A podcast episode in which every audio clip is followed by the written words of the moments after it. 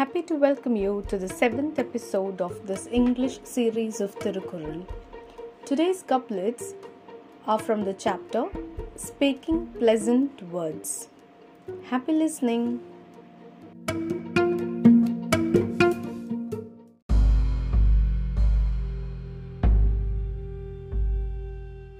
குரல் எண் 96. அல்லவை தேய அறம் பெருகும், நல்லவை நாடி இனிய சொலின்.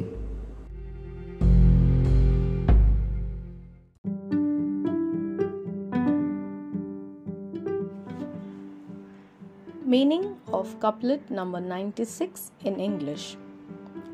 If a man, while seeking to speak usefully, also speaks sweetly, his sins will diminish and his virtue increase.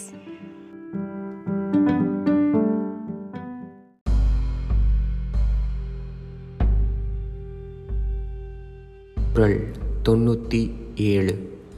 நயனீன்று நன்றி பயக்கும், பயனீன்று பண்பின் தலைப்பிரியா சொல்.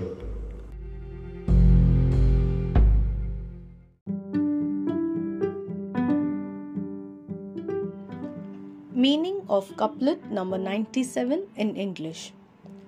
Words yield spiritual rewards and moral excellence when they impart benefits in a pleasing manner.